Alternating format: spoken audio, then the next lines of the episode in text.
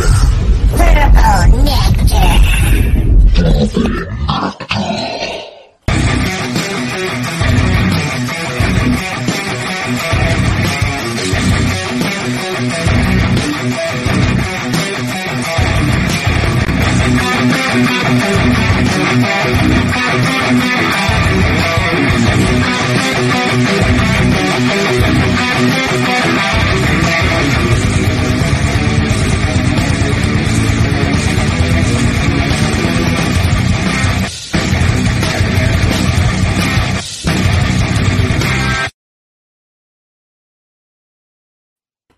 Oh, yes, it is time. We are here in the movie dojo, in the movie dojo. Big one today, chat. We have the legend, Isaac Florentine, in the house, one of the best action directors going today. And uh, it is an honor and a pleasure to have you here, hanging out with the samurai in the movie dojo. Isaac, how have you been, my friend? Very good. Thank you so much for having me. Oh man, this is this is huge. This is very huge for us over here because we are huge fans. Uh, right now, we already got people showing up in chat. We got Jake Hall saying good morning, Isaac Florentine, big fan, and uh, we got uh, Kai Expo 001.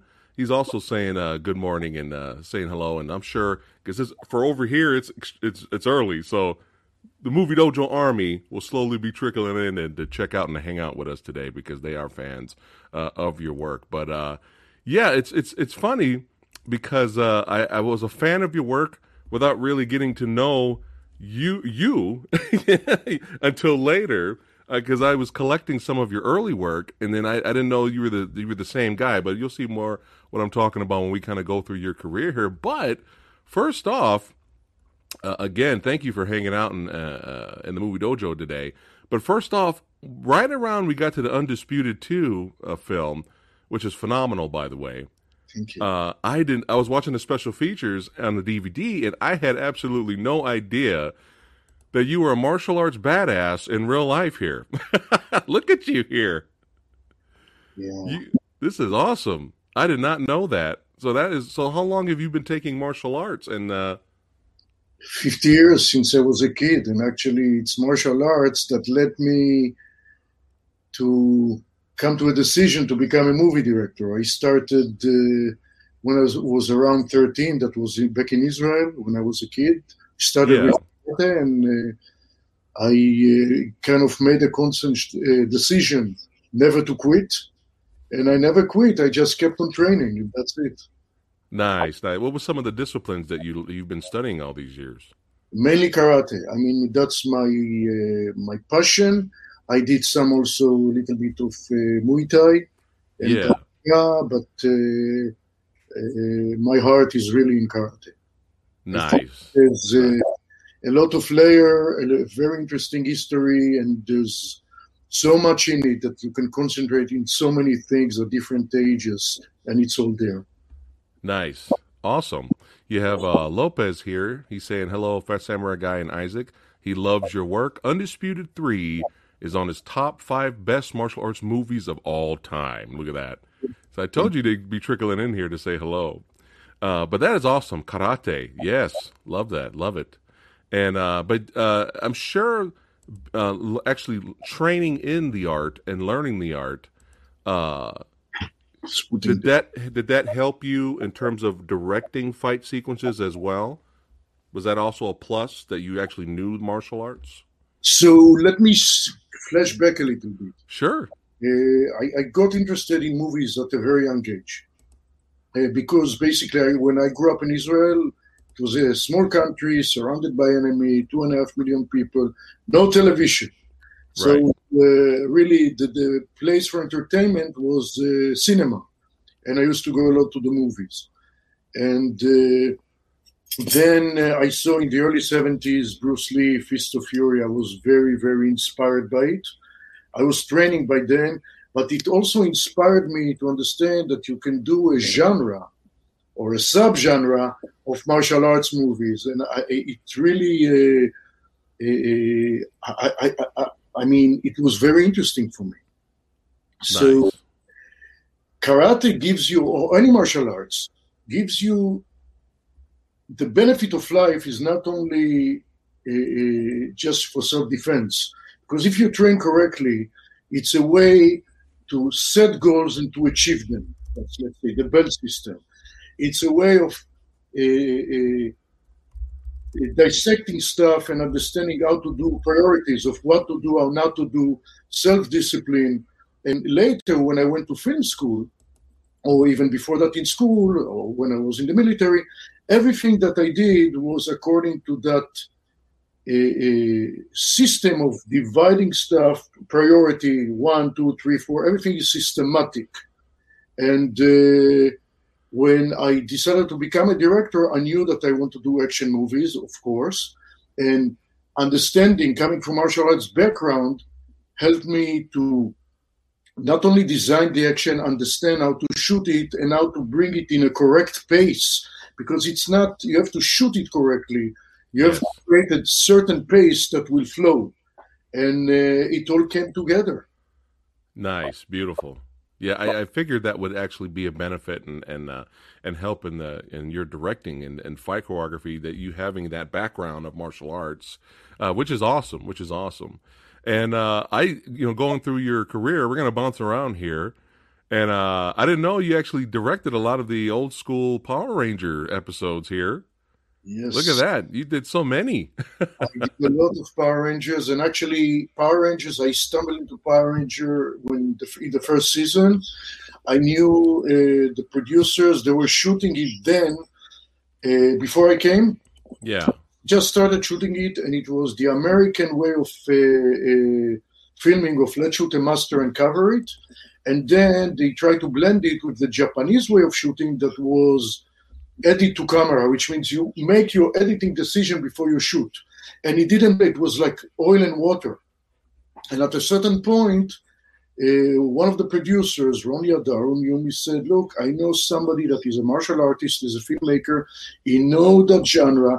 Let's try him. If it works, wonderful. If not, let's bring the team from Japan.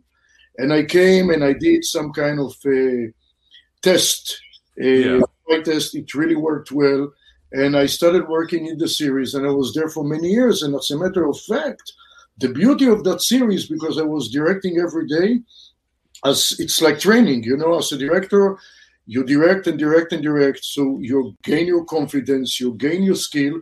Also, the producers were very open-minded, and they let you do experiments. So I used it as a lab to do experiment to see what works, what doesn't work, what can I improve and later took that exper- took that uh, uh, conclusions that I had into features. Nice, nice. And uh, that that is really awesome. So you were getting your you were learning and soaking in experience and getting your feet dirty around this time. Exactly. And yeah, but what's what's interesting is they they keep talking about they're going to bring Power Rangers back to the you know on the big screen over here, and they keep failing and fans just want to go back to this era. Fans just like they love the early era of power rangers. Uh, this is like where the fandom is which where it stays you know?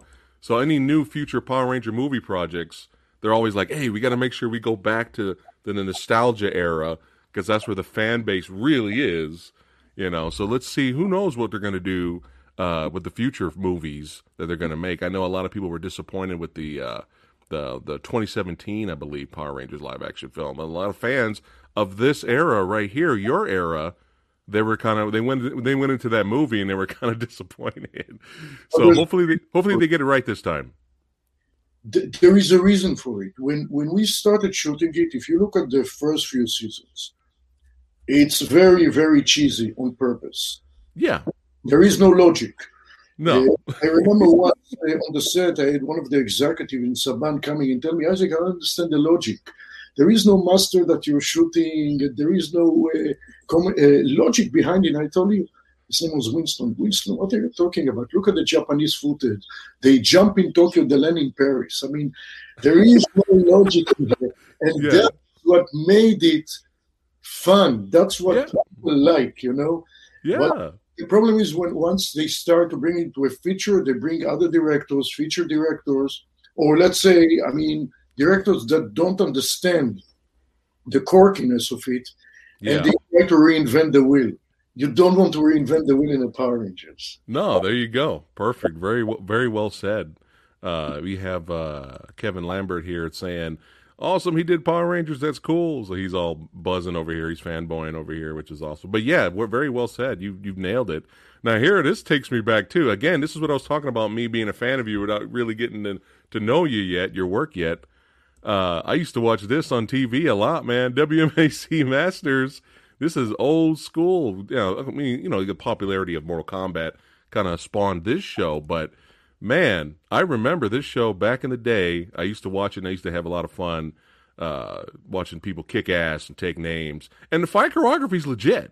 Like the fight choreographies were very well filmed, and it's a it was a fun show. I I highly rem, uh, remember that fondly. Uh, is that where you kind of did you did you p- meet up with Shannon Lee then for High Voltage? Yes. Or did you? Oh, nice. A few words about the show. So sure. Power Rangers gave me the opportunity to go into experiment uh, in in in in, in one way. Then when WMAC Master came, the idea the producer wanted to do it like supposedly it looks real. Even though it cannot it can never look real because it's a martial art so you don't really hit because it's all smoking mirrors. Right. So the, i came with a concept of coming and doing long takes without cutting in order to do it you really have to have correct camera moves that will go according to the performers so the hit will read and there's the pace is very important. Sometimes we had 16 or 17 takes. So again, it was a lab for me to do continuous style, continuous thing. Look, it's one shot. You see composition in the foreground. Look at those crossings. They came from Power Rangers. Do you see that? Yeah, I see that. Yeah. Crossings that we use the patties in Power Rangers. I brought it here. people are unaware. When I do a feature, you can see if you go down to the base, you see the base of power, and when you come to action, the base of Power Rangers and WMAC Masters. Even though when you do a movie, it's rated R, and uh, uh, Power Rangers PG, and this is also PG, but if you go to the base, you see this film style that I this I started to uh, get experience with it and yeah. do it in the uh, early 90s. The with WMAC Masters, I think that A, the show was ahead of its time, it came too early. Second, we shot it in video, and then the video cameras were not as good as now. It was not like the red that you're shooting now. You couldn't play with speeds, and uh, it, it really limited you. Gotcha. So that's uh, it's a pity because I love the show, and it was. Yeah fun to do it, and you had some great people there. Yeah, yeah. I used to watch it on TV. It was it was it was it was a blast. Uh, I actually bought, I rented High Voltage, and I actually went out and bought it on DVD. Uh, that's how much I enjoyed it. Again, a fan of your work without really knowing you yet. but how was it um, working with uh, Shannon Lee and uh, Sabato here, Junior? Wonderful. I mean, Shannon is a lady I mean, uh, we met before in uh, Masters. Uh, needless to say, the influence that her father had on me is uh, enormous, not only in martial arts. The decision to come from a small country to America, to dare to direct movie, it was for me the model. It was for me the, the influence. You know, I said it, it, it gave me the he was the idol for me. Yeah. okay, suddenly you're working with his daughter. Yeah, yeah. With Antonio, that was his very first feature. He did TV before, and oh. it, was a, yeah, it was a pleasure to work with him. What a nice, nice, nice guy to work with. Uh, such a gentleman. I mean, it's like it was a fantastic experience, you know. Nice. And it in about 20 days. It was a hard uh, shoot. Also, I had there uh, Billy Zabka from the Karate Kid and now uh, Cobra. Yeah, yeah, yeah, yeah. It was a, it was a very nice shoot. It was tough to shoot, hard schedule, but uh, again, the same concept that I had is every movie that I shoot, before I shoot it, I have my short list. I know what I'm going to do in every scene, shot by shot. So I'm not going to a set and okay, what are we doing now? No, I'm going. I know sometimes, uh, many times, the set is built for the way that I had it already planned, and then when I come, because it's all low budgets, I come to the set, I push everybody. Come on, let's shoot, let's shoot, let's shoot, let's shoot. So there is no time to basically to. There is time sometimes to stop and make a small discussion or adjustment, but we know where we're going. Right, right, right. So it's just fast and furious filmmaking, but you still had it planned out to make it work. That's always, awesome. Always. Nice, nice. So you really, I mean, not only did you make a movie with the, you know, the the legendary Bruce Lee, you know, his daughter, the icon himself, but you you you know, of course, over the course of your career, you also made movies with some other action icons here, some other badass martial artists, which we'll get to, which is really awesome. And uh, I ran into a lot of these at martial arts conventions. I'm not going to show pictures or anything, but they're all they're all awesome people. Uh, but yeah, Oliver Gruner here and uh, Savate, aka Savat, is the other title for this one, the fighter, which is a martial arts western here. Uh, how was it working with him? Very good experience. So you have to understand, I'm not a writer. I actually wrote two movies, uh, not co-wrote. Savate was one of them. Why? It was based on a French officer, Joseph Charlemont. He was he really did to Savate what Bruce Lee did to Kung Fu or to martial arts. This was in the 1860s, 1870s. Actually, it was the Savate teacher of the author Alexander Dumas, who wrote The Three Musketeers and uh, The Count of Monte Cristo. Oh, nice. In yeah. 1865, he was an officer in the French army and was stationed in Mexico. Now, I grew up on Italian westerns, on spaghetti westerns. Yeah. 1865, Mexico. Immediately, I saw in front of my eye a great western called The Big Gun Down with Lee Van Cleef and Tomas Milian. It was yes. uh, the director, Classic. Sergio Sollima. And I said, wow, here's an opportunity to do a spaghetti western with martial arts, totally legit, not uh, far fetched, uh, uh, it's not kung fu. It's a guy that is a French officer, and the right guy to do it was Olivier, uh, which actually served in the French uh, army before. Oh, that's right. Uh, uh, was he a Navy SEAL? He was a Navy SEAL also. No, he was in the. I think he was in the French Foreign Legion. I'm not oh sure. wow! He was, okay. He was in the French military. basically, yes, he was in the Foreign Legion. Yes, he was. Okay. Uh, so basically, we shot it in LA. It was an American movie, but I shot it like an Italian movie. Yeah. We had the luck to have there Marc Singer and also R. Lee Ermey from Full, Full Metal Jacket and James yeah. Brown. Nice. It was a shoot. You know, that was my third feature. And really, uh, sorry, that was, yeah, that was my second feature.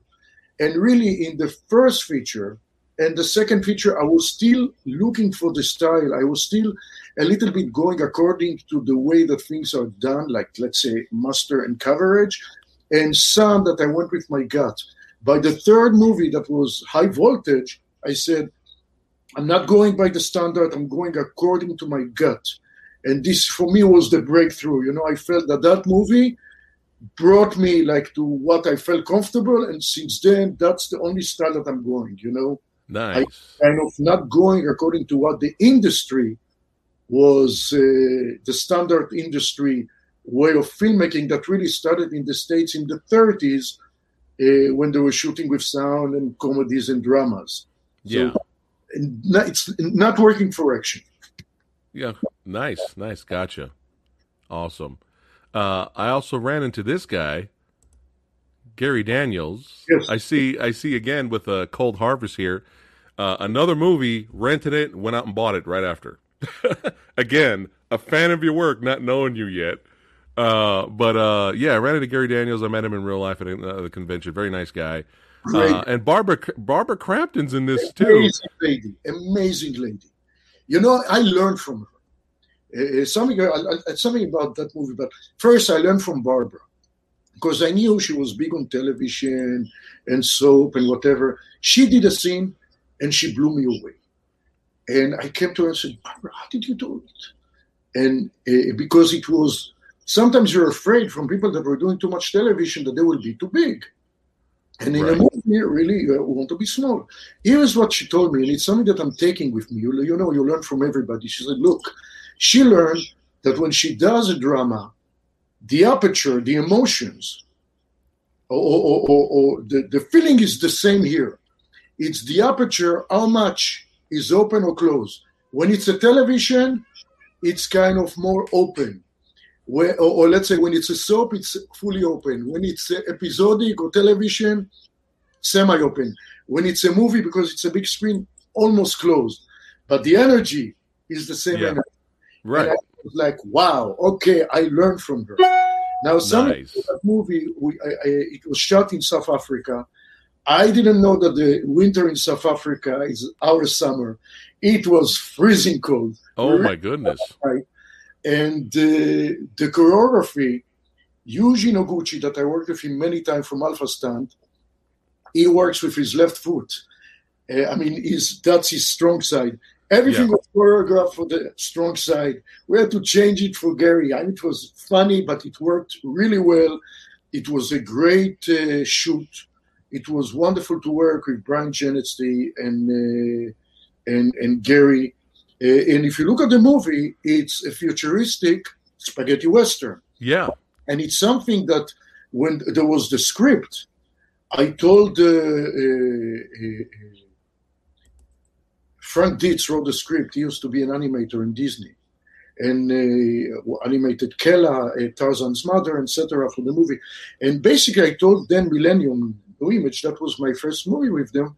I told them, look, I'm going to make it like a western, and they told me, yes, we understand. And I was telling them, look, I'm going to make it as a western. They said yes.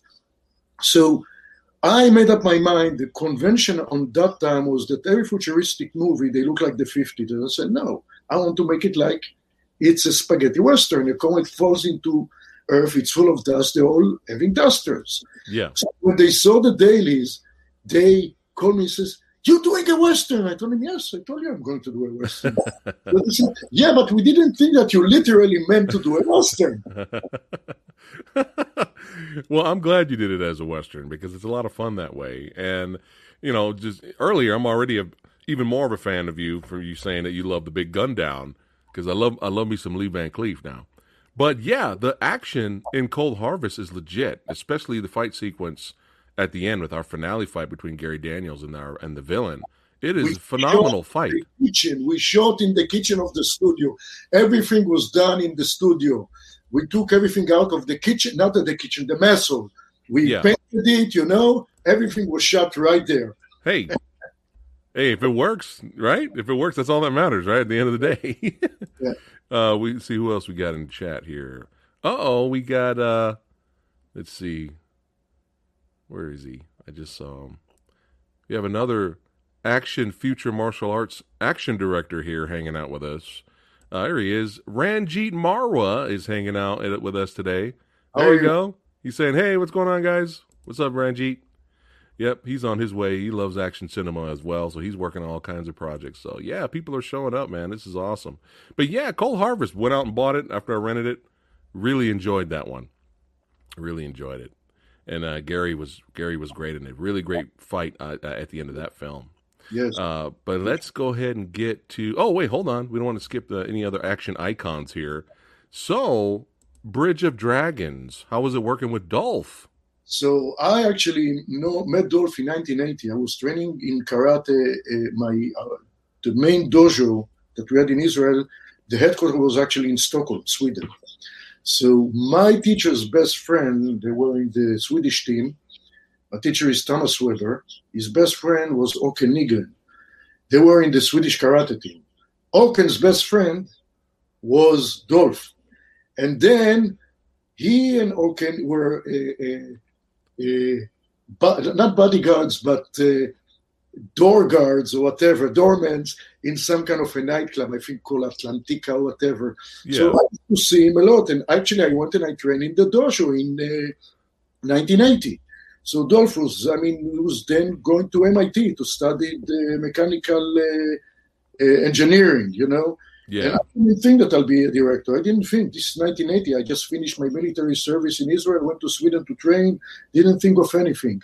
Years later, that's in 1998, 18 years later, I came to his office in uh, New York with a producer that was a mutual friend of ours, Yoram Barzilai. And he's looking at me and he knows me, but he couldn't put connect things. Yeah. Behind him, there was a big picture of his uh, people from his Swedish dojo. And I said, ah, here is Brian Fitkin, his sensei. Here is Oke Nygren. And then he immediately recognized me and the eyes broke. So Nice. uh, uh, actually, that movie, Bridge of uh, uh, or Cold Harvest, was done because he wanted to get in a legit way his third dan in karate and left everything, went to Sweden to train a few months uh, to uh, be tested like everybody else. And meanwhile, Millennium wanted to do a movie, so we did Cold Harvest. We were, uh, uh, uh, yes, Cold Harvest. We were supposed to do Bridge of Dragons also in South Africa, but we ended up in Bulgaria, and we shot it in Bulgaria. It was the very first American movie shot in Bulgaria, I think. Oh, It- nice. Hell, it was tough because they were unorganized, but we managed to pull it. When I finished shooting, apparently the day after, we found out that 19% of the footage was scratched, and I had to cut around it. That was hell.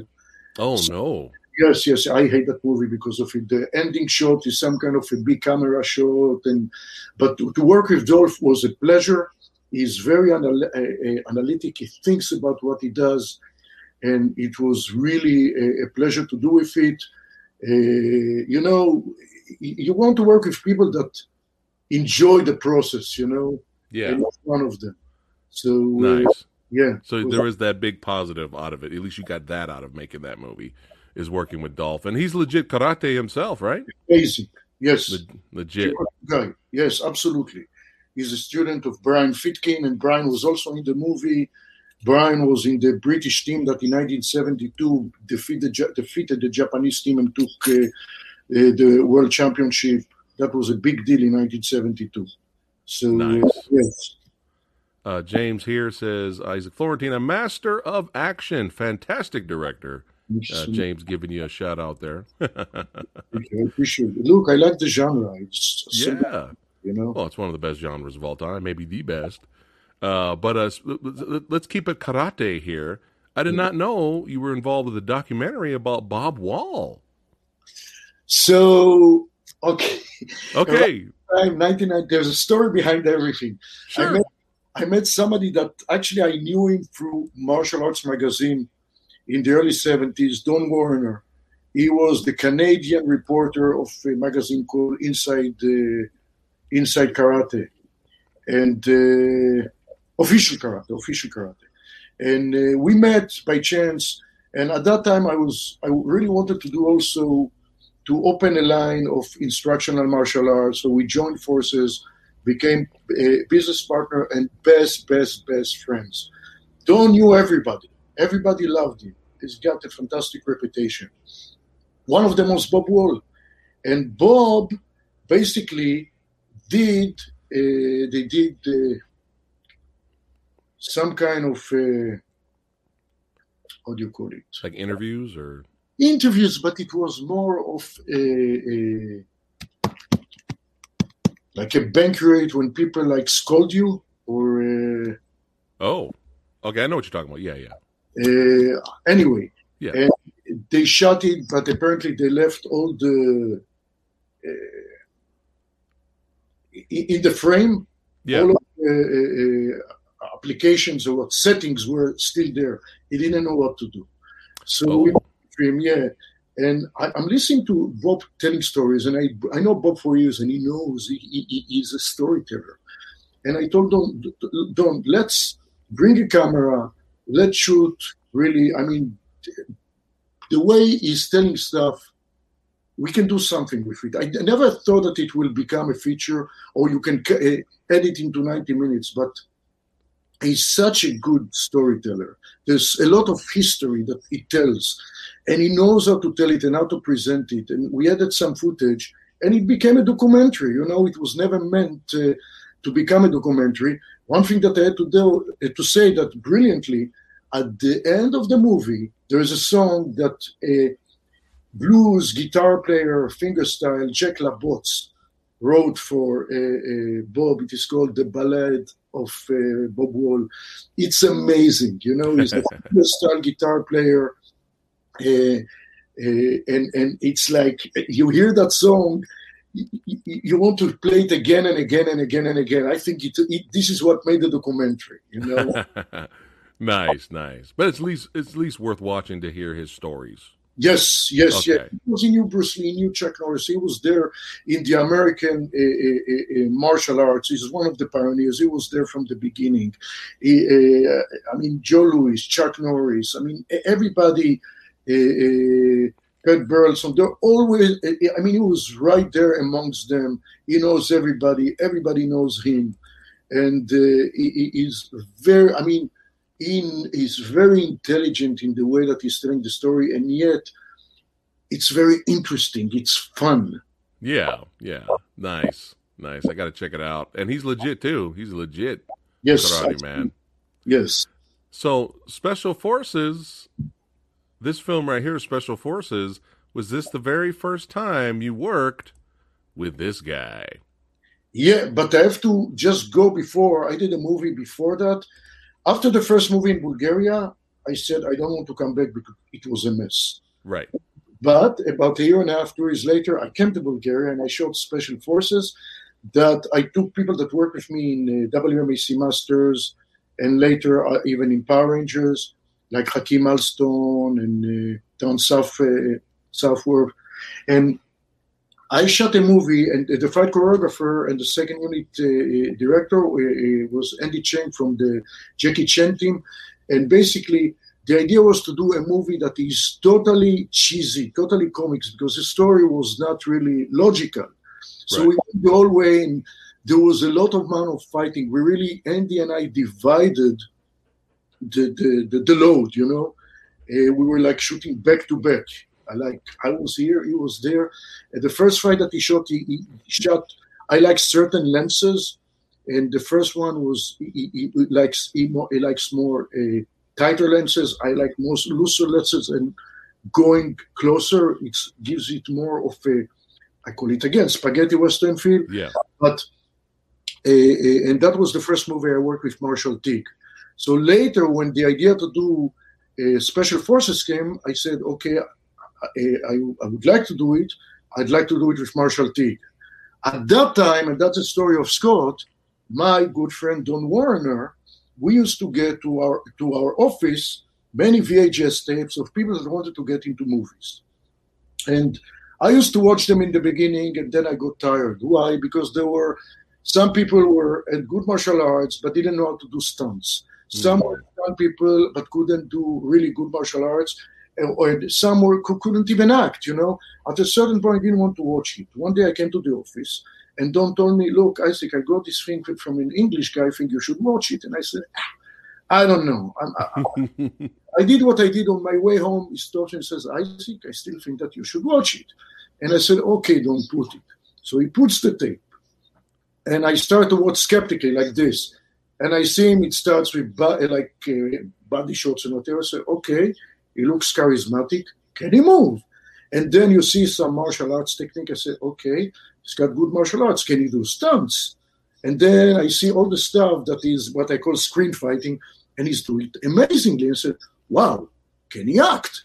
And then scenes from BBC. You cannot be more drama than BBC. And I'm saying, wow, I'm taking the phone, and I'm calling. it's in the middle of the night in England, and I'm giving a message. Uh, listen, I want to work with you, etc., etc. I took the tape. I went directly to Millennium, to my friend Boaz Davidson, that is the producer of most of my movies. And I told him, Boaz, you got to see that. And I showed him the tape, and he had kind of the same reaction. And he told me, let's tailor a role for him in Special Forces. So we uh, uh, uh, tailor that role of an English operative that is a little bit rogue, and is up there. And that was the first time that I worked with Scott. And nice. I, I, knew that I want to work with him again and again. And I, I, I, had a feeling in my stomach, many times you go according to the feeling that this guy will be a star, that he's got it, you know? And yeah. it was always a dream. You want to say, I want to, I will not say discover, but work with somebody that I know that we work together really well. And I, I had a feeling that this will be with Scott. Nice. And you made that connection. And, and uh, man, you really, really helped his career and kind of put him on the map. And man, he is a huge star today. And his fight scene that you had him, the one-on-one fight scene in this film is phenomenal. This is so really, really good.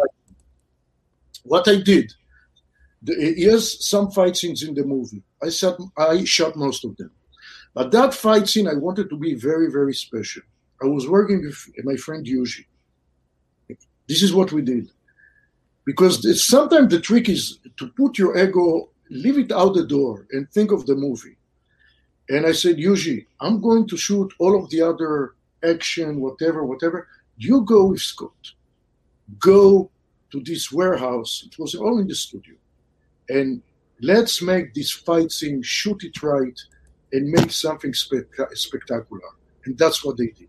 They shot it for about three or four days. And they were a unit by their own. Usually know my style because we worked together from Power Rangers. We worked many, many yeah. times together. It's like I call him my brother from another mother. Okay, so, uh, basically that's the way that it was, and uh, it, it, was amazing experience, and uh, this audience really loved it. You know, when we screened it, and they, they really burst uh, clapping. You know, when that yeah. ended up. That was a phenomenal, phenomenal fight. Uh, but that is awesome. You know that he he become your brother from another mother. I love that saying. But here's this big one right we got right here. This one right here, baby. Undisputed okay. two. So oh, yeah. story here. I mean, the story is this. Uh, I love Walter Hill, one of my favorite directors. Yes. Uh, the Warriors, the Warriors, love the Warriors. come out and play. Streets on Fire. Yes. Uh, I mean, his westerns, Southern Comfort. I love Walter Hill. So uh, I mean, uh, uh Hard Times, Charles mm. Bronson. Yeah. So basically, uh, Millennium came to me and said, "We want you to do a sequel to Undisputed." And I read the script, and it was a boxing script. And I told him, "Look, if you look at Undisputed One, you can see that whoever did it was a boxing lover. People enjoyed it. They love boxing. I want to do it as a mixed martial arts movie. Nice. Now, mixed martial arts at that time was just beginning. They didn't even understand what I'm talking about. what is mixed martial arts? I told them, look, it's a combination of, I simplified karate and judo and boxing. And they kind of, oh, there is something like this. So, and then I knew that the only person that can play that role is Michael Jai White. I, yes. met, I met Michael Furious before. Michael is a legit martial artist. He's an excellent actor. He was supposed to, to be in WMAC Master, but he got that role to play Tyson uh, with George C. Scott. And when right. you see that he plays Tyson with George C. Scott, and it's like, wow, you know? Yeah. And I met him before because he was gracious here before to come and meet me and even to come to a screening of high voltage But in the middle of the screening they changed the rules and people had to wait an hour until people put this in order he was gracious to sit and wait and everything i knew nice. he was the right one to play george chambers He's now awesome. the problem was boyka they a Nu Image wanted a known actor to play it and they wanted him to be mean and menacing and a bad guy and i had a different idea uh, Scott told me, look, guys, if you ever get this role, I promise you I'll do my very best to do my very best. Yeah. I took his word as is. Now, the problem is Michael is six three, Scott is 5'10. A big difference. Yeah. And Scott doesn't look like a menacing Russian. And I said, I want to go with Scott. Everybody freaked out. People told me, You're crazy, you're ruining your career. Only Boaz told me, Look, you're the director, but you have to take responsibility for it. So I basically told Scott, Scott, do not shave, do not cut your hair, do not shave. Scott was training day and night in the gym. Uh, I went to uh, Bulgaria. We shot it in Bulgaria, and I said, "Make me a shoes with a platform, a platform of about three inches for him. Bring me a very heavy jacket for his character. That jacket was there in all the movies, basically. Yeah, yeah. And a very thin jacket for Michael. So when, when, Scott came, we did the we didn't know we started cutting his hair. I did it with a makeup artist that I, she was an elderly lady that had a lot of experience. We almost cut everything, and then Scott took the whatever was left from his beard and put it like this, and we and the character came alive. So it was a whole very risky, you know, but it was a good bet. Now, another thing, I felt that the character should be honest in his own way. And uh, uh, uh, it worked, you know. People really became to like the character of Boyka, even though he's not a nice guy, he's a grump, uh, but he's honest in his own way. So uh, uh, now so you have to understand some of the scenes, not, not even the fighting, some of the dramatic scenes. Scott was in his shoes and Michael was barefoot, you know, so you, you can. Right. And, and I manipulated the lens, you know. Yeah, I didn't even notice at all that the yes. you know, the height difference. It just worked. So basically, this is how uh, Boyka came uh, to life. Uh, I, I love it's my favorite movie, and the reason is when I went and I did it. Look, I know that I'm a B movie director, and I'm proud of it. I'm not. Yeah. Uh, there's nothing wrong with that. I like B movies. I, I, came to the States really only to do B movies. I never had big dreams of Hollywood studios and whatever. I really like B movies.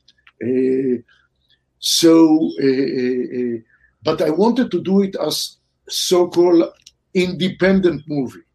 And right. when I went and I, I, I went and I did, I said, look, this will be a sports movie because I don't like jail movies. I remember I, I said with Michael, he also doesn't like jail movies.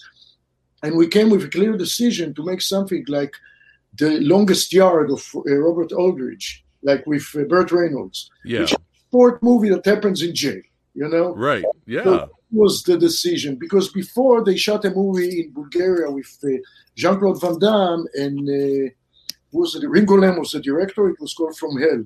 Very, very depressing movie. I couldn't see it. It was so depressing, and I said, I don't want to do a movie like this. I cannot. Right.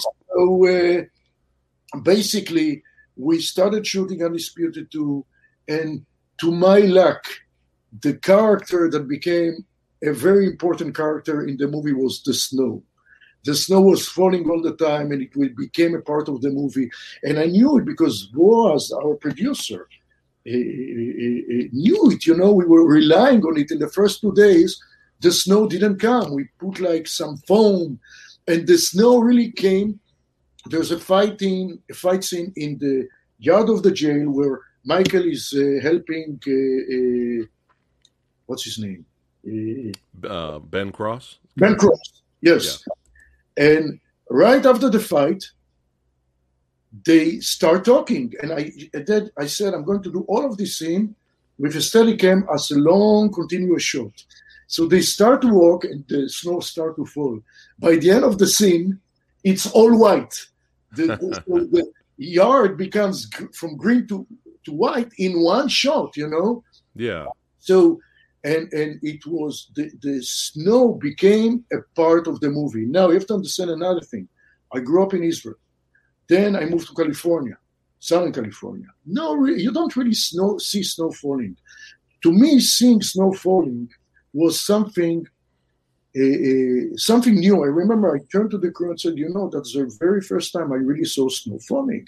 Everybody was laughing at me or with me, me, whatever." But it was something for me. It was like, wow, you know, the snow did something for me. So uh, anyway, that's uh, undisputed too. Oh man, what a phenomenal movie! And and and again, back to Ben Cross, great performance in this film. Amazing, uh, really Amazing. good actor. Chariots of Fire, man, Chariots of Fire. Yes, one take, you know, one take. You don't need a second take with him. He's so good. He's so he's so in the money. Yeah. It's like all the elements fell correctly in that movie. And Eli Danker, that worked also in special forces, was the bad guy, created a total different character of Krot, the guy in the wheelchair. Yeah, uh, it's uh, it was amazing. And Ken Lerner that plays the the sleazy manager of Michael Jai White, you know. Yeah. And uh, another good actor who plays uh, the the warden and Mark Ivanir who plays Gaga, you know, the charming yeah. mafioso. So yeah. I'll hear the story later because sure. Mark did a movie later with uh, what's his name, uh, uh, Anne Bening and Simon uh, Hoffman. What's his name? Anyway, I'm, I'm, that's I'm, fine. that's fine. Anyway, yeah, this, New York, they're in New York, and Yeah. the cab stops. I mean, all of those big stars are standing on the light, uh, and the guy comes from the the driver looks looks at the uh, Mark and says, "You good actor, Gaga, great character," and drove away. Philip Seymour Hoffman, Philip Seymour Hoffman, oh, Bening, but he ignored them. He was talking to Mark Ivanir, you know. oh, wow! How awesome is that? But yeah, yeah, this uh, this actor as well. I loved him in yeah. Eli Danker, yes. Yeah, very good. No, very it's good. her extensions, and uh, yeah, he got the idea. I was sitting on the flight from uh, Tel Aviv uh, to Sofia, and he sits next to somebody that is doing hair extension. And he comes and said, "Look, I have an idea. Why don't we add hair extension?" And I said, "Wow, what a great idea!" Yeah. And, there it you go. Yes, But uh, yeah, phenomenal film. You and Scott made Yuri Boyka an icon. he is an icon, the character, uh, and we're, we're going to get into Undisputed Three a little bit later. But yeah, this was my introduction to you, and I was like, oh, I got to write down Isaac Florentine's name. And then Scott Adkins, who is this guy? Because you know I'm a big, huge Michael Jai White fan, so I, I, I you know, bought the film to for Mike to support Michael Jai White, and I'm a big fan of him. And then I was just like, right when that movie got finished, I was like, I'm all about this Scott Adkins guy, man. like this guy's phenomenal. I was like, oh man, I got to keep an eye out for this guy's work. But but I But love the to- I to story. add something. I have to add something. Michael is an excellent martial artist. Oh yeah, He had to bring his martial arts down in that movie because of the character to play only as a boxer. yeah, So you don't see how awesome he is in martial arts because, and it was a conscious decision. We talk about it because he plays as a boxer. So Yeah. he couldn't be as spectacular as Scott. You go with the character, you serve the character, you know. yeah, Another thing, if you look at the fights and at the angles and at the cuts, look at it and you'll see Power Rangers. Clean up the, forget that it's looking gritty. right. It's Power Rangers. Now, I had a great cinematographer there, Ross Clarkson, and uh, we, we, we la- later did about seven movies, you know. But he, he understood in the beginning it was hard to shoot with him because he didn't get, we had time to adjust. And uh, the, the fight choreographer was J.J. Perry, that now is a big director, you know. And but he, once we went to the ring, he understood exactly what we were looking for, and he just delivered, you know. I think he's Yeah. the best camera operator in the world. Yeah, yeah, that, that's awesome. But yeah, I love the story. The story of a boxer having to evolve, you know, into something better. And uh, man, did he really uh, kick ass? This Yes. character, man. By the end of the movie, he was it was it was phenomenal. Just a phenomenal film. And it's funny because you know you're talking about oh well you know I like B movies and all that. Let me tell you something right now. This movie, yeah, it's, it's, it's smaller budgeted. Yeah, it's, there's nothing wrong with that. The quality of the movie is all that matters. And this movie delivered. It had comedy in it. It had drama, drama in it. It had great performances. It had amazing fight sequences that were filmed perfectly. This checked all the boxes for me. And that's, And what- that's snow. hmm? And it had snow.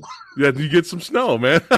but you know, the this movie right here at my job where I used to work, this was the this was the tape uh, sharer movie. Like I bought it, gave it to my buddy at work. You have to see this. He loved it. Then he passed it to another guy at my job for him to watch it. He loved it, and it just kept going around my whole job. Uh, every guy that was there, uh, you know, my friends and stuff like that, they all loved the movie. They were like, "This is legit. This is a legit This is like the best martial arts movie they've seen in years. And because of, you know, your phenomenal work with this, I hate to say it, but a couple of years later when Expendables came out, I was disappointed. You know, I was kind of disappointed in Expendables. Now, I no, that's a fun trilogy and I like watching it now.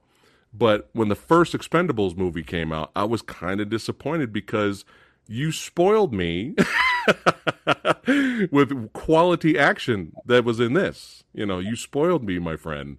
So, you know, it does the the budget at the end of the day doesn't matter, is the quality of the movie, you know. And mm-hmm.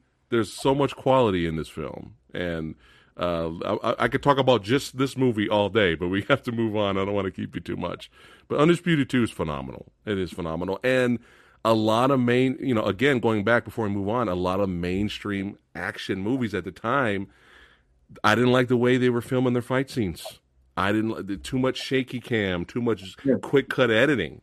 You and then here, yeah, yeah, you have to see the choreography. Yeah, you got to see the choreography.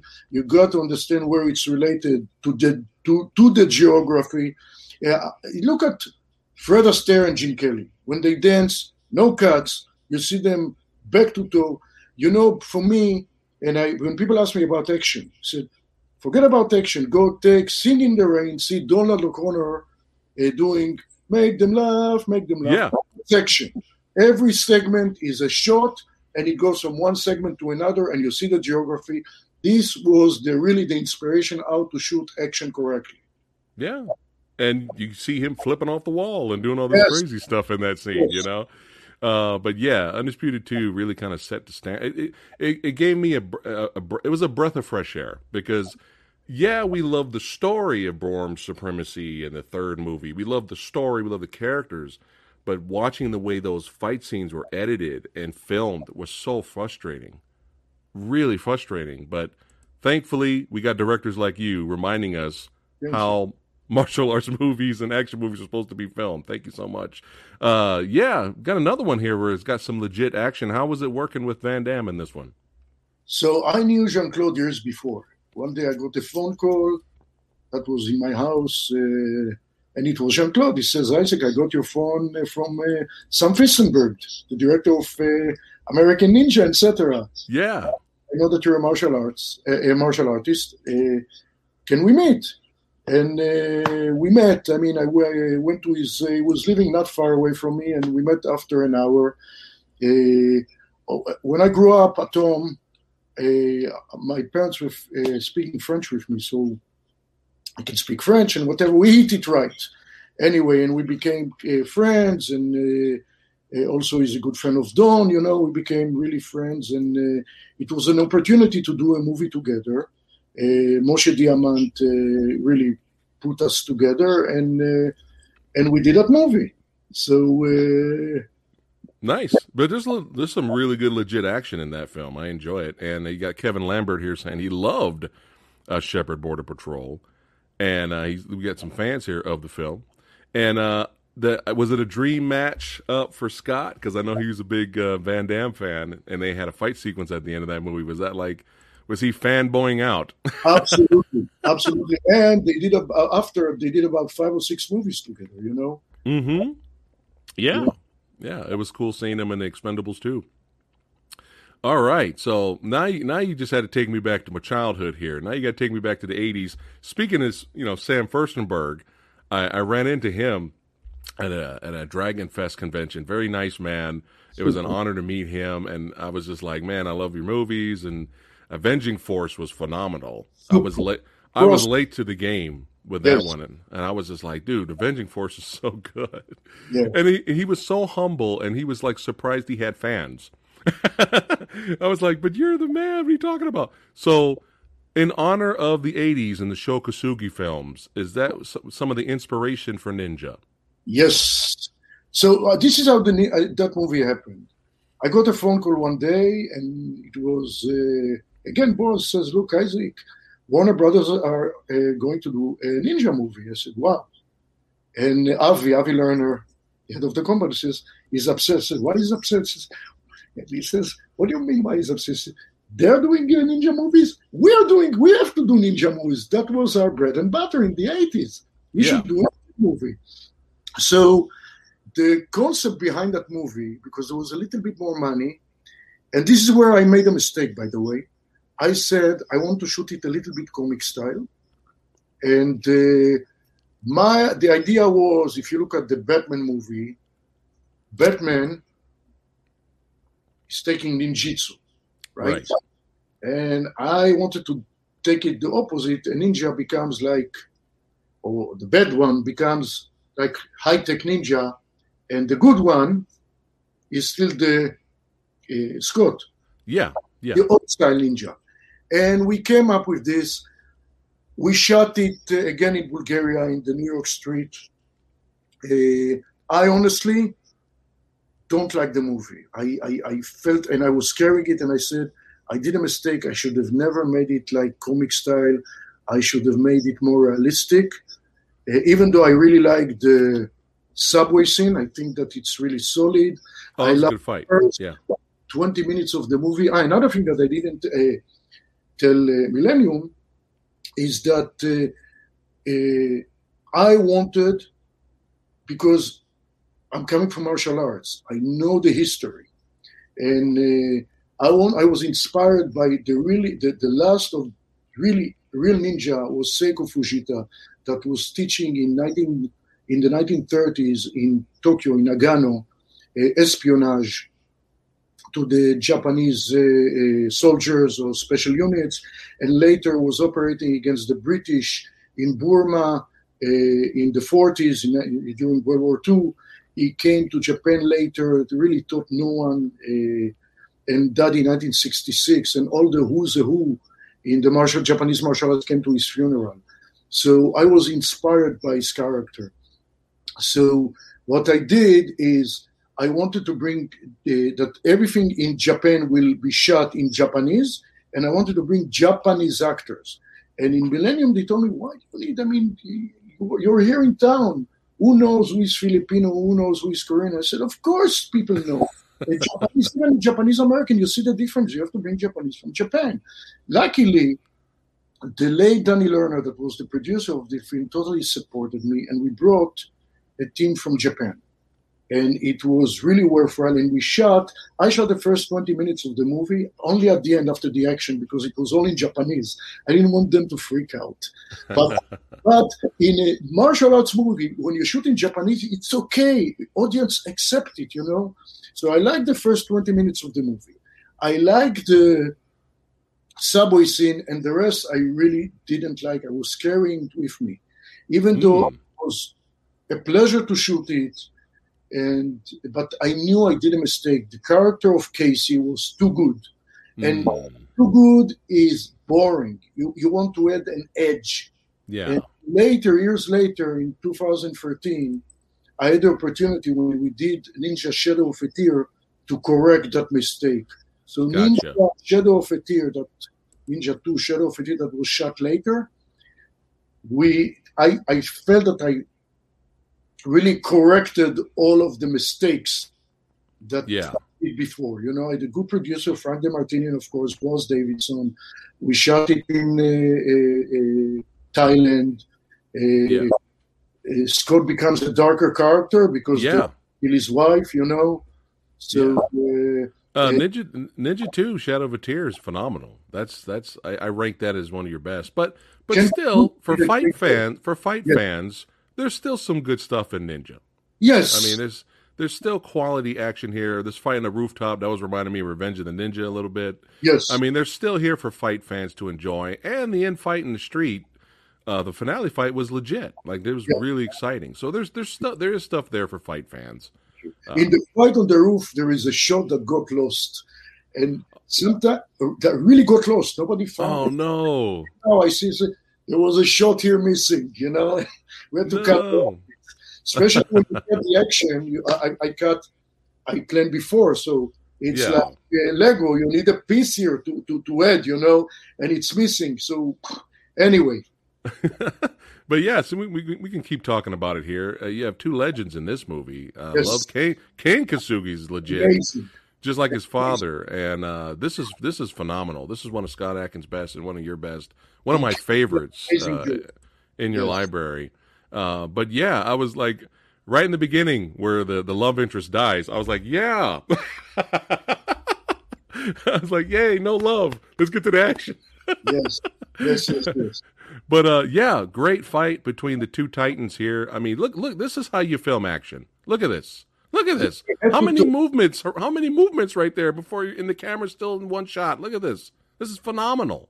And look, I mean, you go tight when you need to. You go back to see. You know. Yeah, phenomenal.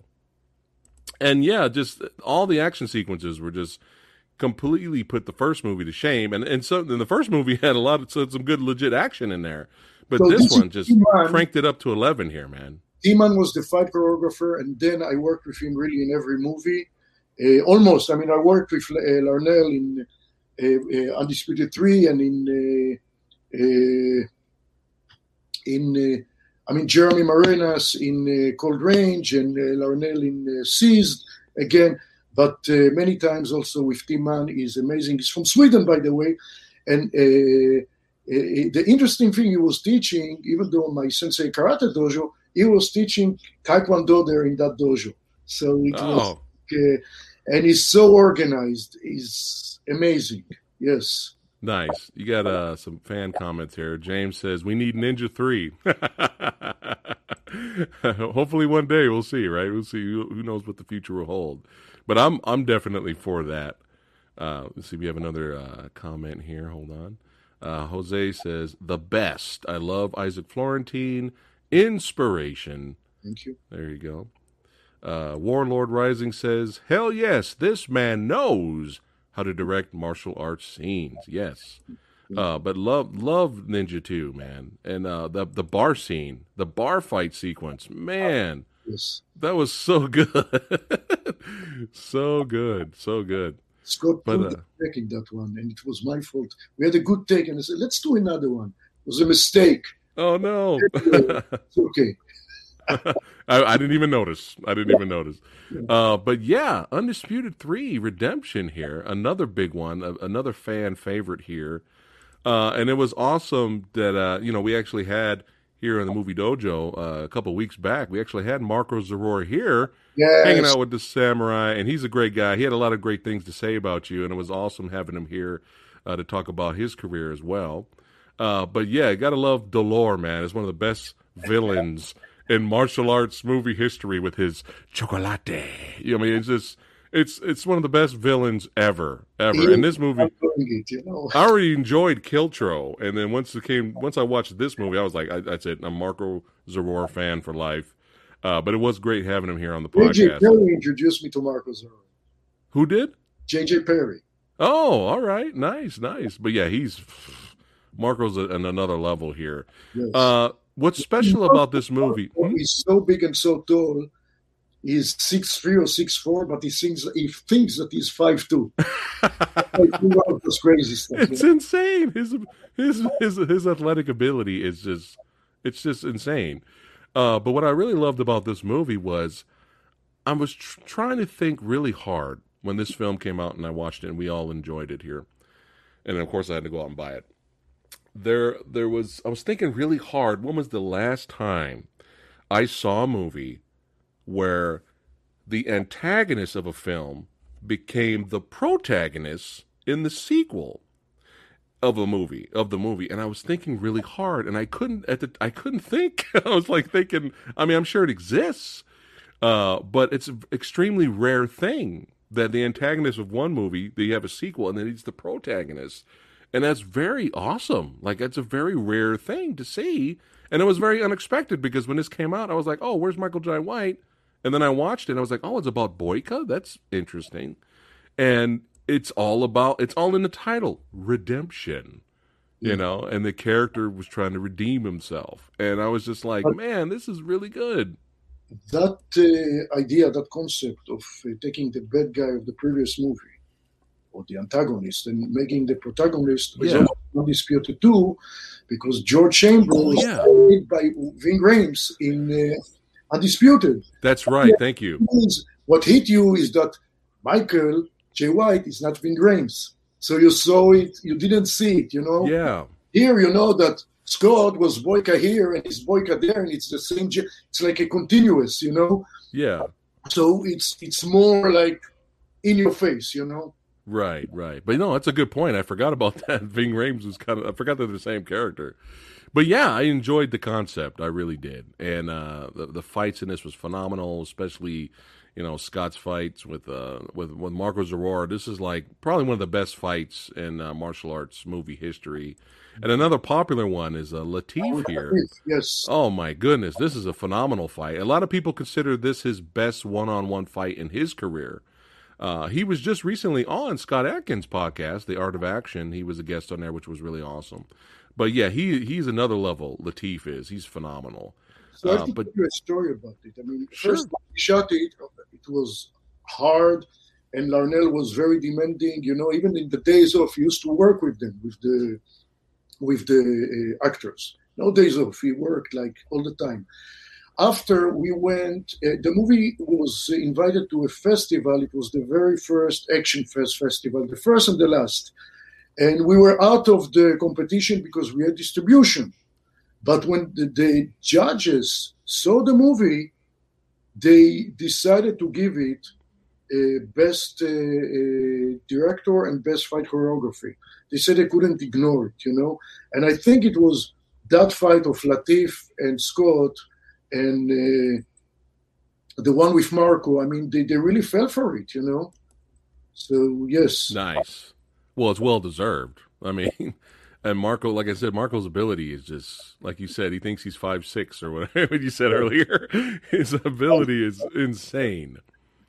Yeah, he is phenomenal, and hopefully we can get him back here on the podcast. But yeah, look at this guy. Yeah, sure, I can just flip backwards and come down with an axe kick. Yeah, it's easy. oh, but yeah, just love love Undisputed Three. You know, it's funny. We learned from that movie. In Undisputed Two, we had a smaller ring, and here we, had a, a, a, bigger ring, like eight by eight, so we can shoot more comfortable. You know, we, we yeah learn from the mistakes. You know. Yeah, yeah, but if, we, we couldn't even tell that you made any mistakes in the in Undisputed Two. What's What's fun is for fans of your movies, there's always this debate everyone has their favorite, which is awesome, which is a compliment to you. But everyone has their favorite. They're like, no, Undisputed is better. No, man, Undisputed is better. You know, they go back and forth, but they love both films. But there's everyone has a favorite, which is pretty cool. Uh, but yeah, Yuri Boyka even became even bigger. The character itself became yeah. even a bigger icon. Uh, just phenomenal, just badass, and uh, we enjoy we enjoy that character in that in that series definitely. Uh, again, the Western vibe, keeping it going in uh, close range here. Any stories about the filming uh, process of this? So this movie happened because uh, the distributor was supposed to sell a movie with that title, and he had a different actor and different director, and uh, he kind of got uh, stuck. Ehud Bleiberg, and he came to me and I said, "Look, I understand that it's very low budget. Let's. I know that I can ask Scott to be in that movie." And the movie originally was in the set in the East Coast, and I said, no, it reads like a Western. It's always the Western for me. Yeah. And let's make it like uh, in a place in Arizona. And uh, basically, uh, that's what we did. And uh, Jeremy Marinas was the fight choreographer, and we shot it for 19 days, very fast, oh, very wow. rough. Yes. It was a rough shooting, you know, but uh, we managed to pull it off. So I, uh, my favorite part of the movie is the opening fight sequence where you all you film it like it's one, one take. shot. That yeah. was phenomenal. That's my favorite part of that movie. Yes, favorite part. But yeah, uh, yeah. action and fight fans will definitely find uh, some fun moments in this film. Definitely, I, I enjoy the fight scenes inside the house too where Scott was taking on multiple guys inside the house. That was really good. That was really a lot of fun. So did you train, help uh, prepare uh, Antonio Banderas for Acts of Vengeance? No. Okay. Antonio, oh, really? Antonio, that was the very first movie I did with him. And the people in uh, the stunt people in Bulgaria, people worked with him before, they told me, Isaac, you're going to enjoy working with him. And I met him, and he says, Look, I learned choreography very fast. And I was skeptic and the first action scene that we did is when he beats everybody next to the car with the dog. Yeah. Because he came only a few days before shooting. And I was, and, and he's doing the action. He's not even going to his trailer. He's there with us all the time, enjoying it. Nice. And he came to me after and says, Isaac, I told you not to worry. I said, Yeah, I was worried. he sees the choreography, he sees it once, he tries it, let's do it. It's wow. really such an it's, it's first it's, it's such a gen- he did almost all his stunts. Really, Oh wow. Wanted to do it, you know, insist, including stuff telling Antonio, we don't see your face. Now I want to do it. Okay. Nice. then, by then he tells me, "Oh, I regret I said it." So, but uh, yes. So in what happened in that movie, there was a role for an elderly karate sensei, and uh, the stunt coordi- coordinator Theo, that I know him very well, worked with him many times before, comes Yeah. up to me, and Tim Man. They say, Isaac, we know you. You are a karate a, a bum. You're a karate freak. We can bring a stunt guy to do it, but it will not be clean karate, and you'll drive everybody crazy. you should do it. And I said, guys, I'm very nervous in front of the camera. I'm really very nervous. oh wow. So, but I said, okay, I'll do it in one condition that Tim Man will play the judo and jiu-jitsu teacher of uh, Antonio. And we did it. And uh, I was really nervous. You know, we shot it for about two hours. Antonio helped me. I was nervous. Yeah, honestly, I was. All I had to do is really karate techniques that I'm familiar with that. And he wanted to take all the falling, and I, I, I kind of was hesitant about it. Uh, but uh, it, was a nice uh, moment, you know. Yeah. Two hours that I kind of stood Yeah. away from my director's chair and then went back and I said, okay, good enough. But it was fun seeing you in the movie. I was like, "Hey, Isaac's in the movie, man. That's awesome." Thank Your you. little little cameo there. But Acts of Vengeance, um, uh, straight up vigilante film here. Did was there any uh, pushback by the studio or any execs or any were there any issues with this one in terms of did they kind of get freak out and be like, "Wait, our main star is not going to talk"? Did they kind? Did you get any like, "Oh, awesome, that's Now, good"? what happened is I uh, I had a script, and uh, Matt Venne wrote it, and uh, I gave it to Millennium, and they loved it, and for it it sat there for a few years until one day Avi told me, "Look, Antonio is interested in uh, meeting you. He read the script." I I was then again I was in Tel Aviv, I was in Israel, and uh, I flew. I, all I had with me shorts and sandals. Went. Uh, my middle daughter got me a jeans, a pair of jeans.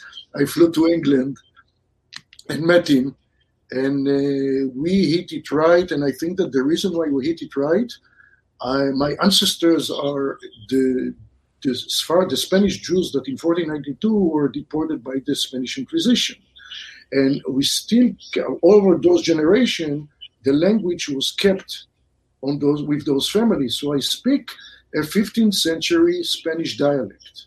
oh wow, when I was working uh, uh, to Antonio's place, he told me in Spanish, uh, Isaac, ¿cómo estás? How are you? And I answered him in Spanish.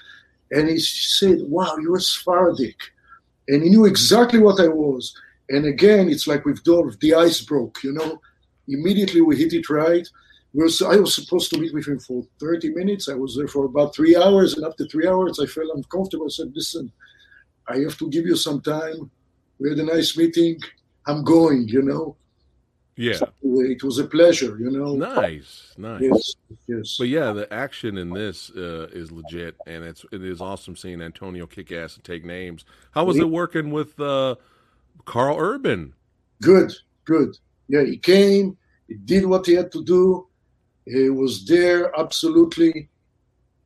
Yeah, it was a pleasure. He was he was big in this one. he, Yeah. he, bu- he bulked up for this role, man. He was, he was huge. he played the bad guy, like Yeah, and that becomes the bad, you know. yeah, and uh, the fight at the end is legit. Yes. Like the fight between them is really badass. It's really good. so, It's my fa- favorite part of the movie. there is, you know, because the, there were lights from both sides, shining lights. Yeah, Antonio cut his eye. We had to send him to uh, stitches. He didn't want to. He didn't want to leave the set. We had to send him to get stitches. At the end of the fight, when you see his eye bleeding and uh, whatever, not bleeding but swollen, it Yeah. looks like a bad makeup. It's not bad makeup. It's his real uh, swollen eye. Oh wow. It's- yes, it's not bad makeup. It's his real uh, uh, uh, cat eye. Wow, wow. He's a, he was a, he was really a trooper in this one. That's awesome. He's like, I'm gonna do this. He was a trooper all the time. But I just the fight was just really good, and you know you had that the, the mixed martial arts in there a little bit, and I remember there was a, a, a one part of the fight where I think Urban or someone tried to s- tackle or spear the other guy, and the other guy sprawled out Yes. of it. That Yes. was phenomenal. Yes. That was really good. Yeah. Really so, good so here's the trick. I'll tell you some. Okay, some of my tricks. Yes. the uh, the floor is actually a mat. What I do in order because when I do a movie, it's safety first. I don't. We're just doing an action movie. Nobody should get hurt. You should have fun. And I'm, and I'm not doing it from being altruistic. I'm doing it actually from being egoistic, selfish. Why? Because I know that if there is a chance that the stunt guy or the actor will get injured, they stiffen up and they don't relax and they don't come, uh, their performance will not be to its best. So what I try to do is that the floors, it's really a mat that is painted like that floor. So All I right. did a movie just before, and he did it on a real cement floor, and he told me Isaac, you should have been there because he got injured, didn't even have any sleeves. And I always insist on my character to wear leather jackets because under you can hide the pads, Padding. you know. Yeah. Yeah. Yes. So now they're fully safe, and you know it's a mat. You know you won't get hurt. You are padded, so you can go for it. But for the audience, with the sound, and it looks like it's a cement floor or whatever, but it's not. Some of the little uh, things. So you can fight like this, and it looks dynamic and everything. But if you think about it, they had a mat. It doesn't look like a mat. right. A mat. Didn't even notice. Yes. I didn't even notice. That's awesome. Yeah, but hey, safety first, right? Safety Safety first. That is Yes. awesome. But yeah, I didn't even notice. That's really cool. Uh, so Seized here is your most recent film. Uh, how was it filming this one? And how was it working with Mario Van Peebles? Man, I haven't seen that guy in a while. Mario is a fantastic actor. He's an awesome actor, and because he's also a director, he was there to help me all the time. It was a pleasure to work with him. Nice, nice. Problem in Seized, it was a messy production, and, you Mm. pay for, and you pay for it on the screen. I had a great crew, uh, but the production was messy, and uh, Right. I honestly, I'm not happy from the result. Neither me, neither Scott. Uh, if I compare it to uh, to a close range that was shot also for about 19 days, Yeah. close range was organized, and you see it on the screen. Right. This was unorganized, and you see it on the screen. I was lucky to have good cast, good crew, and and, and my, my, really my right hand, my co-producer Jacob Bressler, that was there. He, he shot in Mexico before. He had a lot of experience, and he knew how, how to come with creative solutions to to uh, uh, solve uh, bumps that we hit on the way. So uh, All right. yeah. Well, hey, hey, it's still got something for action and fight fans in this film. Yeah. I mean, there's still something. There's still entertainment to be had. Not I just watched it. you know. Yeah, and uh, you know Scott was a badass with all the weapons, and there's there's there's some good action in here. The shootout in the club was really good. I enjoyed that as well, and of course, you know how you always uh, have the best fight at the end. I enjoyed this fight sequence with a UFC MMA fighter Uriah Hall versus Scott Yeah. Adkins. This is legit good fight, Yeah, you're really, right. really good. Yes, And of course, you know New Jack City posse. You gotta love Mario Van Peebles, man. he's amazing. He's amazing. He's just you could tell he was having a blast with this character, and he was having a good time. it, it, it, it was a pleasure to work with him. Uh, would you work with him again in the future? Of course, any day, absolutely.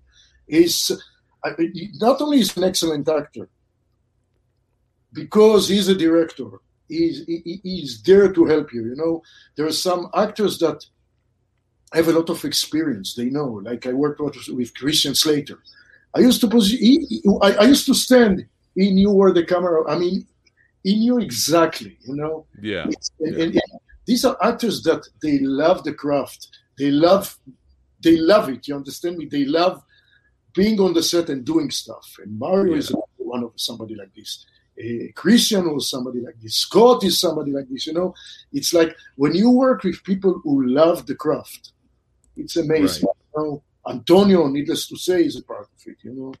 Yeah, yeah, and uh, I I enjoyed uh, Mario's character in Seized because even he got down at the end and was doing some oh, fighting. I was like, "What, Mario? Look at Mario stabbing people in the neck and stuff." Yes. I'm like, "I'm enjoying this. This is fun." Yes. But yeah, yeah, I, I, enjoyed it. I thought it was an entertaining flick. Uh, but you know, you know, you, you this you, your resume is amazing. You, you've come so far, giving us so much awesome entertainment, and you know, keeping real action alive.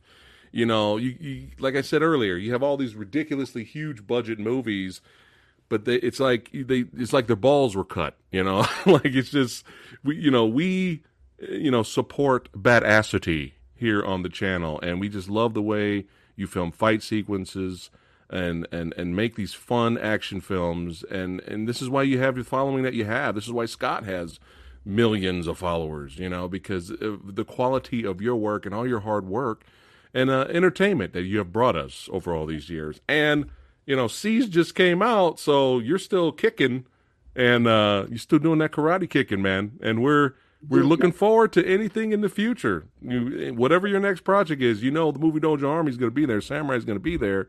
Uh, is there anything you you might be working on now that you can kind of tell us, or it's on the hush? My, you know, I'm not superstitious, but I have one superstition, which is never to tell what might be coming because I will jinx it. So okay. I shut All right and hopefully, I mean, this was a hard year with the corona. Nothing was really moving, you know. Uh, who knows? Hopefully, something will come. Yeah. Yeah. Oh well, you're so talented, and I'm sure you're going to be filming movies till the end. You know, we and we and we will be there and we will be buying it and purchasing it and spreading the word, just like I spread that Undisputed 2 DVD at my job. Hey, man, check this out. Hey, man, check this out. Everybody was watching it and loving it. So uh, we love uh, love your work, and uh, we appreciate what you have done for us and the action and martial arts movie community. And uh, Isaac, make this your second home, my friend. You're always welcome back here anytime. Thank you. Thank you. I really appreciate you that you contact me. Thank you so much. I really appreciate this. Thank you for being here. Uh, being here, it's an honor. So, chat, Movie Dojo Army, you know what you do. You if you don't own it already, Isaac's work, you know you're to go out and buy it right now. but yeah, some newbies that are just showing up and watching right now. Make sure you check out Isaac Florentine's work. He has a hell of a resume, a lot of fun, badass entertainment uh, now and to come. That's right, and we will be there. Uh, thanks again, Isaac. Don't go anywhere. Uh, chat, I will be on tonight. Uh, live Q and A, hang out with the old samurai tonight at 8 p.m. Pacific. Until then, we see you badasses next time. Take care. Thank you. Thank you so much. Bye.